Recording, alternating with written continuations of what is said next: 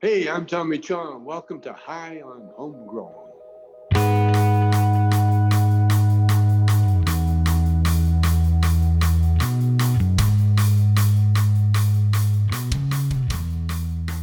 Yes, yes, everybody, and welcome to High on Homegrown, the cannabis podcast from Percy'sGrowroom.com. In this week's interview, it's just a short one, I'm afraid. It was only about half hour long, but it is with an epic guest. Bruce Bugbee joins us in this episode. Bruce Bugbee is a professor at Utah University. He gets funded by NASA to do research on plants. He's like an expert in hydroponics. And we just spent some time to talk to him about the work he does, uh, the research he's done on growing plants on Mars and the moon and in space, and all sorts of crazy stuff like that. So it's a real cool interview, and we massively appreciate his time. Though we could only join us for half hour, it's still a good interview, and it was good of him to come and join us. Hopefully, we can get him back on the show at some time in the future to talk about this kind of stuff some more. But for now, here is the interview with Dr. Bruce Bugbee. See you in a bit.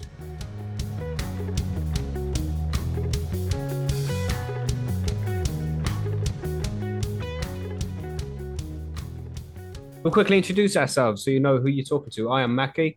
I am from the UK, the host of High on Homegrown, admin of Percy'sGrowroom.com, the Cannabis Growers Forum. And we also have Monkey Do. Monkey, you want to say hello?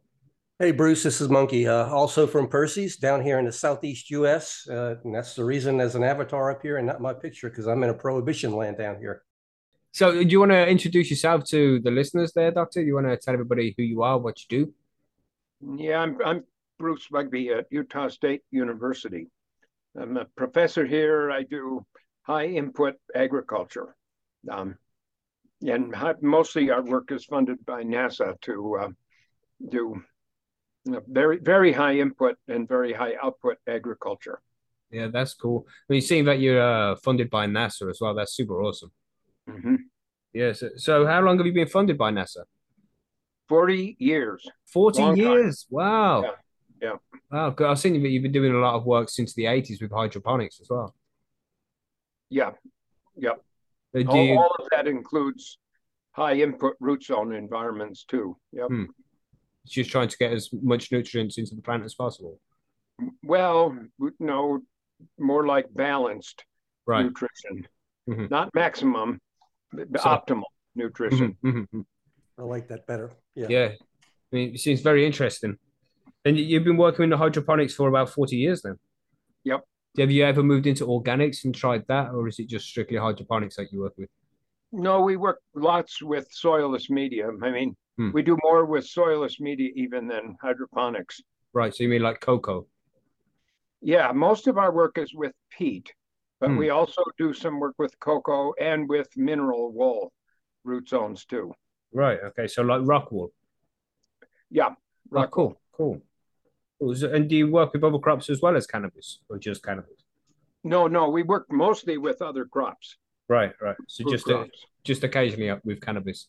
Well, no, quite a bit of our work is with cannabis too, cool. especially in the last five years when it became federally legal to uh, Mhm. work with low THC cannabis. Yeah. The the whole hemp thing. Yeah. hmm So do, do you use cannabis yourself, or is it just uh, strictly professional? No, I'm, I'm just a researcher on it. Right. I didn't get into it from growing it like like some other people did. Mm-hmm. Like you're growing it, and you're like, mm, that smells delicious. So you're never tempted by it. Oh no, I haven't Mhm. really I haven't really thought about it, but yeah. So are you growing plants now? Do you have like a laboratory where you're growing plants? Yeah, that's that this this is a research laboratory, yes. Cool. And that's what in your Utah State University. Y- Utah State University. Cool. So you, you just like put the white coat on, head into the lab, and Mhm. grow plants. Yep, Yep. pretty much. Wow.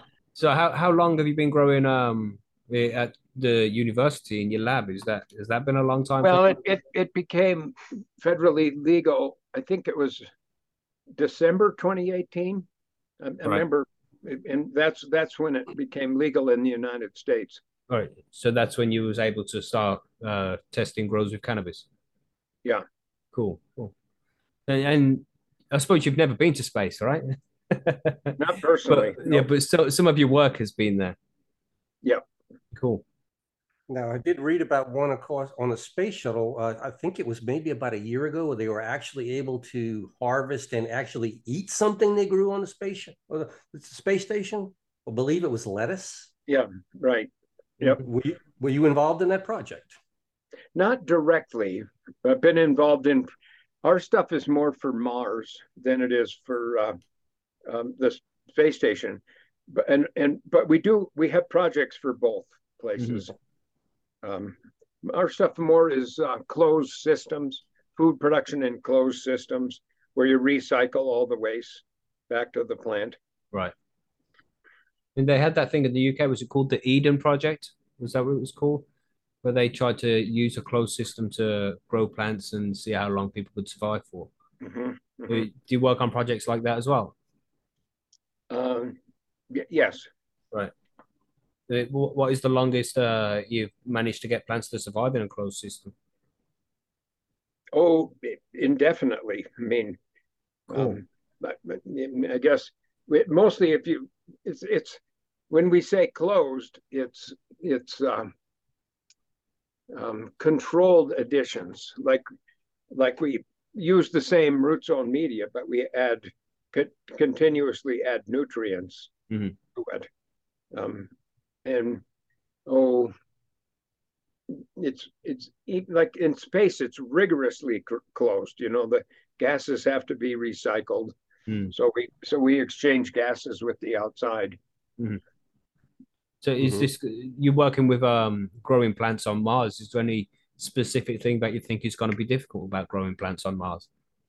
Y- y- well for one everything is 100% recycled so uh, unlike earth we can just kind of open a window and put some more, stuff in. Mhm. um, but yeah all the nutrients have to be recycled. All the gases have to be recycled. It's it's a has to be a very strictly uh, closed thing. Mhm. and and we're not there yet. You know we, we can have closed systems for like a year on Right. the ground. But on mars we want to go longer than that It takes Mhm. a, at least six months to get stuff from Earth to Mars, and that's yes when that's right Mars that's is right. close to Earth as well, because it can be on the other side of the sun sometimes. that's right yes Yeah. Is the atmosphere of Mars mainly made up of CO two as well? it is it's only about 1% of our atmospheric Mhm. pressure hmm but it's almost pure CO2. Hmm. So there's plenty of CO2 for photosynthesis on Mars. But plants need oxygen as well, right? When it gets to nighttime, do they use oxygen instead of CO two? They do. They do. That's Right. right. Yeah. Um, but they would make the oxygen from um, photosynth- from photosynthesis. So in other words, they make the oxygen from the CO2. Mhm. Um, They're recycling it themselves in a way then. and then and then you recycle the oxygen. Yep. Okay. Interesting. How there's much? a question, there's a question here in chat, and I don't know if you can answer this one, but they're asking me, are there any problems growing in zero G? How does that work? Yeah, there's a lot of problems. Um, the most immediate one is the water doesn't drain out of the pot. So it's Ooh. easy to flood the plants. And so we have to do very precision watering so we don't have too much water for the plants. Um, the plants grow toward the light, so it's Mhm. really not a problem to orient the plants. Um, but the biggest thing is um, trying to keep the water exactly right and, and not overwater the plants without gravity. Now, the, the plants, the, the tops grow toward the light. The roots, I always thought grew related to gravity. Am No, they- wrong? they they grow a- well they do but they also grow away from the light and they also grow toward the water so they wherever there's water they'll they'll grow toward that So you can actually train the plant then to find what it needs in space Yeah. just by putting what it needs where it where you want it to be. yep yep Very nice. Yes, it must be some real interesting research to be doing.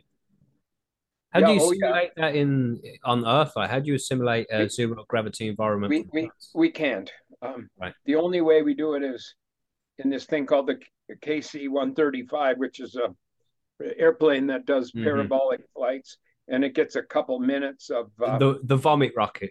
Is that Right, what the Vomit comet. That's the comet. one. comet. Vomit comet. Yeah. and but but we have to do a lot of modeling capillary action and modeling of where things will go. Right. And then we fly them in space and test the models.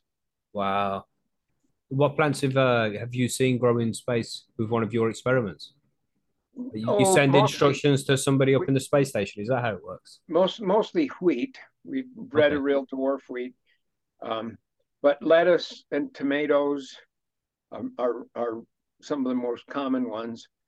Um, that really uh, salad crops, leafy greens, ones that you, if you Mm. don't grow them up there, you're not going to have them fresh. So we have a an interesting question there from four plants in the chat. So would Matt Damon have actually survived in Martian? And it, you know, it leads to an interesting question of when you're watching films about space, like for example, Martian. Does any of that ever frustrate you? But when you when you see bad science? Oh, I was interviewed maybe 20 times about the, the movie, uh, the, the Martian. Oh wow, and yeah, there's plenty of things in there that are fiction, but the concept is still correct. Mhm. And um, it the concept of you got to grow your own food if you're going to be there is is fundamentally correct. So the the things that are not correct are sort of minor details, and and even though I've given interviews on the things that aren't right, I just say, well, look, skip over those. This is science fiction, and think of the big picture. yeah, yeah. J- Just make it entertaining at least. Yeah. It's an interesting movie. I, I liked The Martian. I thought it was pretty good. Yeah. But Yeah, I, I like sci-fi. I like I like science. So Mhm. so how do you think it's going to be possible? I mean, Elon Musk he speaks about going to Mars, and I think he mentioned at some point that he wanted to get people onto Mars by 2026. Do you think something like that is possible, or, will, or are we much further away than that? That's pretty ambitious Mhm. to, to think of 2026. In, in fact, extraordinarily ambitious. Yeah. Um, um, we we know we we don't need any great big science breakthroughs to be able to do it, Hmm. but we need to have a lot of systems that are very reliable Mhm. in order to be able Mhm. to do it. And things aren't as reliable as they used to be. You know, people Yeah. still got fridges that were running from the 70s. Yeah. yeah but it's also just expensive too i mean it's Hmm. as we get better technology um, the cost to go to mars gets cheaper Yeah, and it's risky as well sending people. I suppose that's a big factor in it as well. Do you do you think it would be a better idea to send uh like probes and robots, rovers right than than Yeah, people? no if you're going to send people you want to make sure you can get the people back Mm-hmm. Right. And that they That- can survive as well. Mm. Sorry, Monkey. I was gonna say, what about sending robots to prepare for people being there? yeah well we in a sense we do that now we Okay. send robots to check for water check for potential places to land um, getting getting more information about mars Mhm. Um, so we we we're doing some of that now to kind of investigate. Um, but for example, where would we go on Mars? What's what landing site would be optimal? Mhm. And we don't know the answer to that yet. Do you think And there I- is going to be any optimal place? Oh, for sure, we're going to go where there's water. Right. Uh, That's a good and idea. Water's heavy. We don't want to have to bring that up there. hmm and and we want to get more evidence that we're going to be able to extract the water. It might be frozen underground, um, but but we're going to need to go where we can get water. hmm hmm It's going to be a big factor to growing of the plants for sure. Yeah, So, do you work on uh, breeding the different plants as well, like you pheno hunting, for example, where you're trying to find the best phenotype of different plants to? we do, Tr- yeah. we do. I suppose you're putting into a lot of research on making things grow faster with less nutrients. Yep, Mm. yep. And we we bred a, a, two types of wheat um, some time ago um, that are very dwarf, and, and so it can grow in limited volume in space. Right. Is that One specifically of for those the? is called one of those is called apogee wheat, and another co- is called perigee wheat. Very Right. nice. I like that. Yeah, And apogee is the point in an orbit farthest from the Earth, Mhm. and perigee is a point in an orbit closest to the Earth. Right. So that's where we can get there faster. Yeah. So is that apogee the one which takes longest to grow? Um, it's no, it's just taller. It's Right, a little right. bit. They're both very short, but Mhm. apogee's a little taller. You also was you the founder of Apogee Instruments as well for. And then I, when I started the company, Apogee Instruments, I thought that was quite a nice name, so I named the company Apogee Instruments too. Yeah, that and they do like um pH meters, EC meters. What kind of instruments they? A- they? Apogee Instruments primarily does uh, sensors and meters to measure light and Okay. photosynthetic radiation. We call them quantum sensors and quantum meters, and they're widely, widely used in, well, in the cannabis community to measure the light intensity for the plants. That's a real critical variable. Mhm. So Apogee uses those. I mean, here's I got one here sitting on my desk, but here's one of them. I can let's see, I can hold that up here like Yep. this. Yeah. Um, and I just turn it on and it measures that. it's a little dark to see, but it measures the light. There we go. If I turn it toward the light, you can see. Mhm. Measures the light in this room, and then you keep pushing it, and it tells you the daily light integral of the each day previous. It has a computer inside of it, and it, it stores all the information in its memory, and you can down download it to a computer. So I suppose a plant has uh you have the like the maximum daily light integ integral. You say interval. Yeah, yeah. And- Well, but you have a minimum as well, right? cannabis benefits from really high light levels. Right.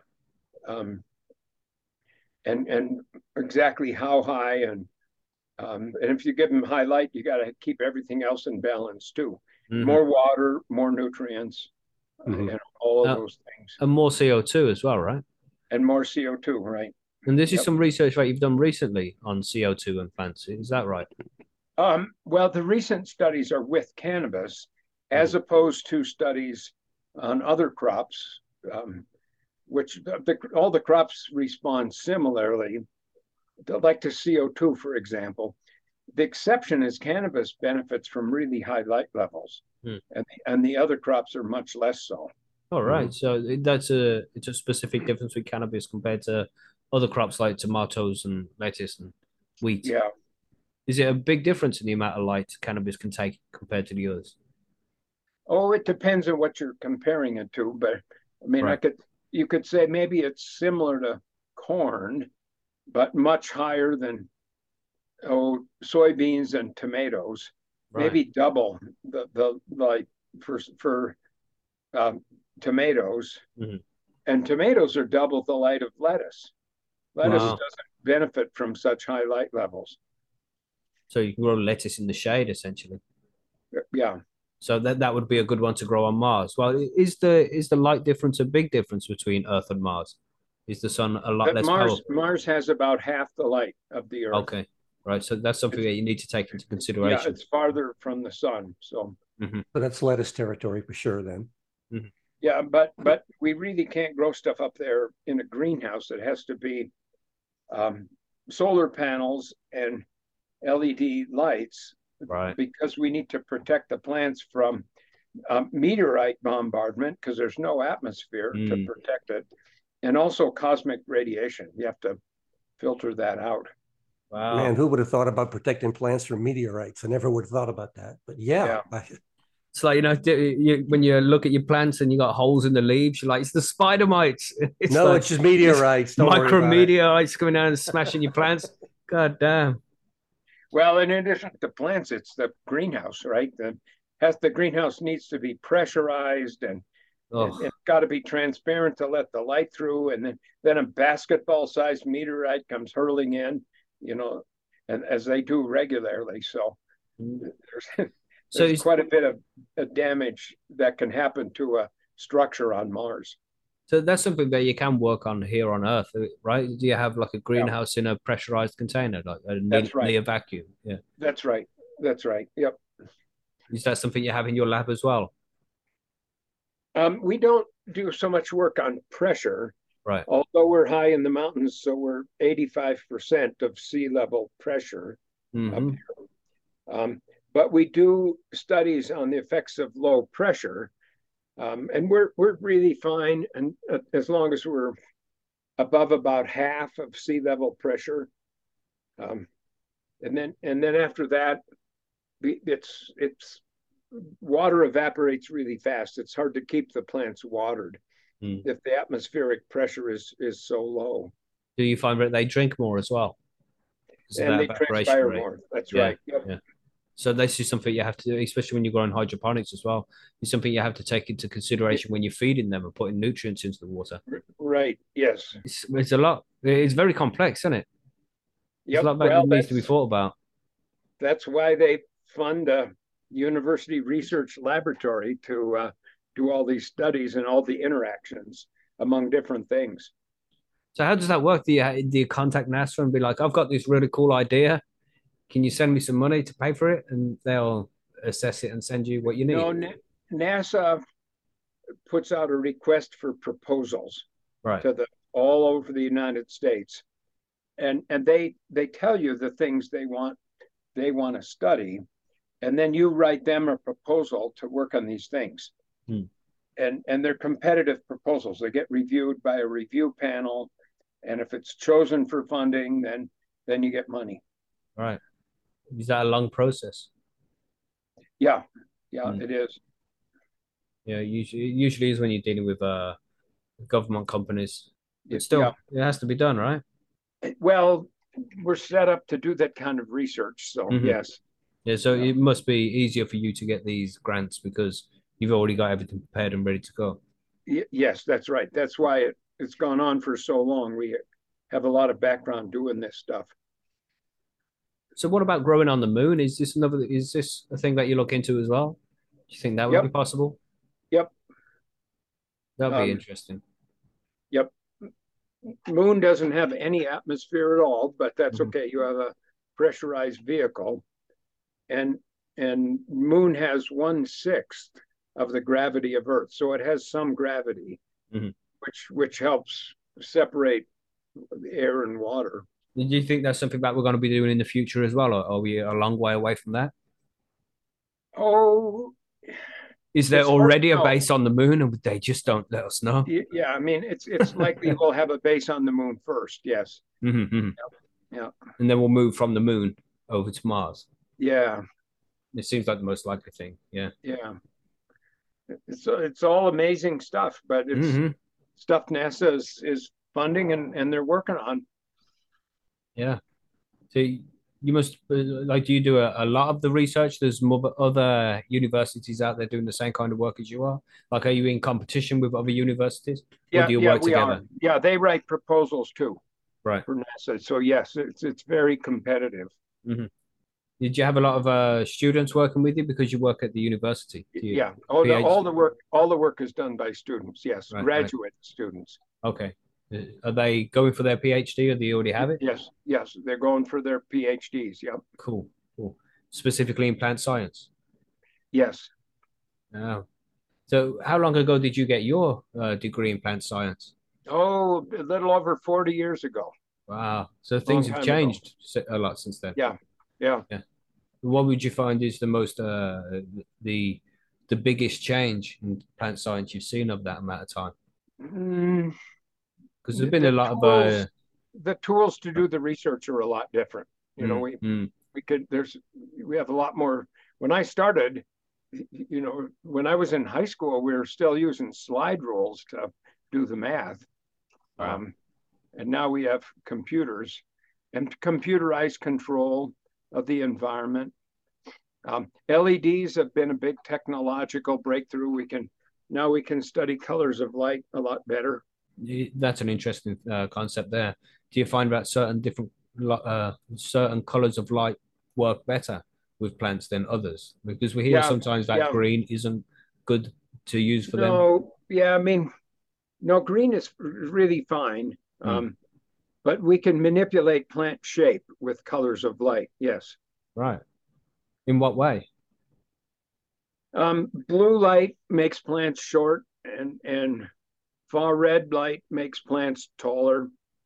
Um, so we can manipulate the ratios of those colors. Mm. Uh, green, a red light is really efficiently produced. So Mhm. we typically use a lot of red light to grow plants. Just red red- light on its red- own. Red photons from LEDs. Right. Yeah. What is there a specific LED uh, type of LEDs, like a certain brand that you prefer to use? Do you think that's No, no, there's there's a oh six or eight major manufacturers in the world, Hmm. and uh, they're all in competition with each other, and then they sell LEDs to many companies, Hmm. um, and uh, so there's many companies that Sure. sell LEDs. Just using the right kind of dio- diodes, like the LM301Bs and things like that. Yeah, So how many plants do you have growing in your laboratory at one time? oh, we have 44 growth chambers, so Wow, cool. there's there's quite a few different studies going on at once. And all of them 44 growth chambers are all running, running at the same time.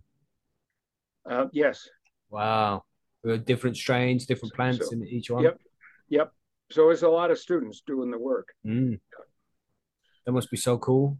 You must have seen a big uptick in uh in people wanting to grow cannabis as well over the last few years because the legal state Yeah, changing. sure. There, there- Mhm. there has been. As it's become more and more legal, there's been more people. Yep. Would you say that's the majority of plants grown now? Um, oh, no, no. The food crop plants are still way, way more than any cannabis. Oh, cool. Uh, guys, it's it's 227 here, and I've got a 230 meeting. So, Okay. we- So you must be off. yeah, sorry. That's uh, Oh no, that's fine. It's fine. I've We got you. understand. We understand you're a very busy guy. Yes, sir. um, Yeah, I can't Well- believe half hours passed by that quickly. That was real fast. we, yeah, it, it does. We got a lot of balls in the air. That's what we always say. Mhm, I understand, mhm. man. Well, uh, do you want to quickly tell everybody where they can find you and find out more work, uh, find out more about your work and your research? Well, we are teaching an online class in cannabis cultivation. Oh, cool. and- If you search for cannabis.usu.edu, you will find the information on the class. Mm. Now, USU is Utah State University, Mhm. and then .edu is educational. So it's cannabis.usu.edu. That has the registration in, information for this course. All right. Um, and it's it's you have to pay tuition. It's it's a university course, uh, but there's people from all over the world um, that have registered for it and have really liked it. We taught it once last year, and by popular demand, we're teaching it again. Um, and I think the registration is just about to close. Maybe it's even closed already. I'm not sure, but um, that's been a real popular class. Yeah, you got to go check that out, everybody. Well, we'll get on a waiting list for the version number three, I guess. if Yes, it's okay. closed. But yeah, Mhm. Well, it's been a, a pleasure, Doctor. We should get Yeah. you on another time. We could talk some more. thank you guys. If that's it's nice, fine. to, Thank you, nice sir. to visit with you. Yes. Thank you. Have a good Appreciate it. meeting. Yep. Bye now. Bye bye. I know. See you later. Bye. bye. Cool. So that's Dr. Bruce Bugbee. Shame he couldn't stay for longer. Busy man, man. Yeah, that, that's the problem, isn't it? Is these guys in the universities doing all this research and shit. They're going to Yeah. be very busy. When we get a little bit of time with these people, I mean, it's it's an honor just to, to get whatever we can with them. You know, we've had Mhm. several doctors come on, and every time they, they give up their day and their time to give us information. So that's wonderful stuff. There we go, everybody. That was Dr. Bruce Bugbee. Now, he does have a cannabis growing course over on his website, so make sure you go and check that out if it's something you're interested in. But anyway, I hope you enjoyed this interview. I hope to catch you on Friday for the Grow Guides, where we talk about growing cannabis in coco. So we go in depth into that specific medium, and then next week we're going to be talking about building your own living soil. So we have a couple of weeks of awesome grow guides coming. We also have uh, making worm farms the week after that as well. So lots of cool grow guides coming up. If you have any ideas for subjects for us to talk about for grow guides, then let us know over on Percy'sGrowroom.com or you can join our Discord server as well. You just come and find us over there. The link to that is in the description of this download. So just go there, click on the link, and you can join the Discord for free. So anyway, have a good week. Hope you enjoyed the interview. Stay high, stay safe, and we'll see you on the next one. Goodbye.